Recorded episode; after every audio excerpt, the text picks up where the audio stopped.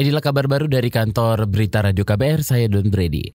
Komisi Kejaksaan setuju jika Presiden menunjuk Jaksa Agung bukan dari partai politik. Komisioner Komisi Kejaksaan Ferdinand Andi Lolo mengatakan, Jaksa Agung bukan sekedar mengerti hukum, tapi harus memiliki rekam jejak yang baik, tidak memiliki kepentingan dan transparansi kepada publik.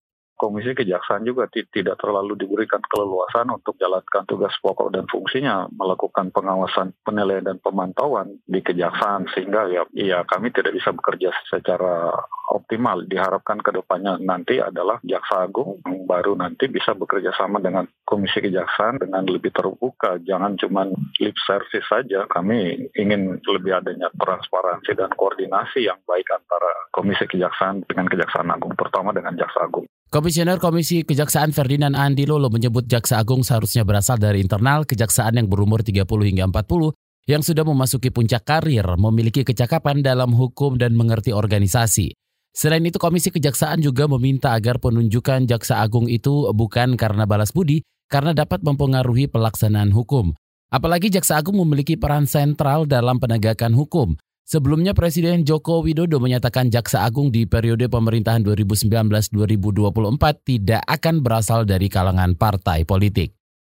Saudara, hari ini Pengadilan Negeri Jakarta Timur menggelar sidang perdana pra-peradilan Kiflan Zen melawan Menteri Koordinator Bidang Politik Hukum dan Keamanan Menkopol Hukam Wiranto.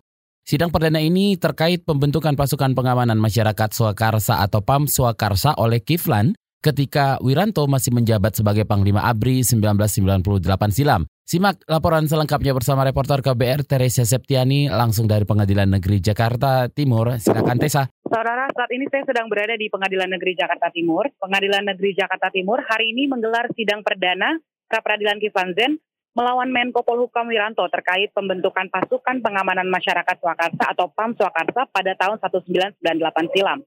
Dalam perkara ini, Wiranto diminta membayar ganti kerugian kepada Kiflan sebesar 1 triliun rupiah. Menanggapi hal itu, kuasa hukum Wiranto, Adi Warman, mengatakan gugatan yang disampaikan Kiflan penuh kejanggalan.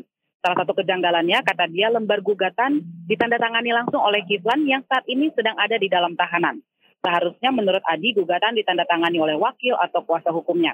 Permasalahan bermula pada tahun 98 ketika Wiranto yang saat itu menjabat sebagai Panglima ABRI memerintahkan Kiflan untuk membentuk PAM Swakarsa guna mengamani sidang istimewa MPR kala itu.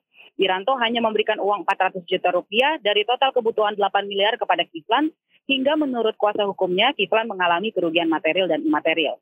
Dari Pengadilan Negeri Jakarta Timur, Teresa Septiani untuk KBR. Saudara, kantor staf Presiden Indonesia menyebut Badan Pusat Legislasi Nasional akan menghilangkan tumpang tindih peraturan yang tidak sejalan dengan kebijakan nasional dan prinsip-prinsip negara Indonesia seperti Pancasila, kebinekaan, dan toleransi. Staf ahli kantor staf kepresidenan Ifdal Kasi menjelaskan Badan Pusat Legislasi Nasional ini memiliki kewenangan diantaranya meninjau bahkan mencabut peraturan yang dibuat oleh lembaga eksekutif. Melakukan review terhadap peraturan-peraturan ini dimulai Perpres sampai ke peraturan wali kota. Reviewnya kemudian yang kedua melakukan harmonisasi. Nah, yang ketiga baru bentuk lebih kerasnya itu adalah mencabut, membatalkan gitu regulasi yang dianggap tadi yang tidak pro investasi, yang mempersulit, membebani masyarakat, misalnya dengan kutipan-kutipan iuran macam-macam. Staf ahli kantor kepresidenan Ifdal Kasi menambahkan Badan Pusat Legislasi Nasional tak memiliki kewenangan mencabut peraturan setingkat peraturan daerah atau perda dan undang-undang yang dibuat oleh lembaga legislatif. Sebelumnya, Lembaga Setara Institut juga mendesak Presiden Joko Widodo untuk menepati janjinya membentuk Badan Legislasi Nasional untuk mengawasi beberapa peraturan pemerintah yang diskriminatif dan intoleran. Demikian kabar baru dari kantor berita Radio KBR, saya Don Brady.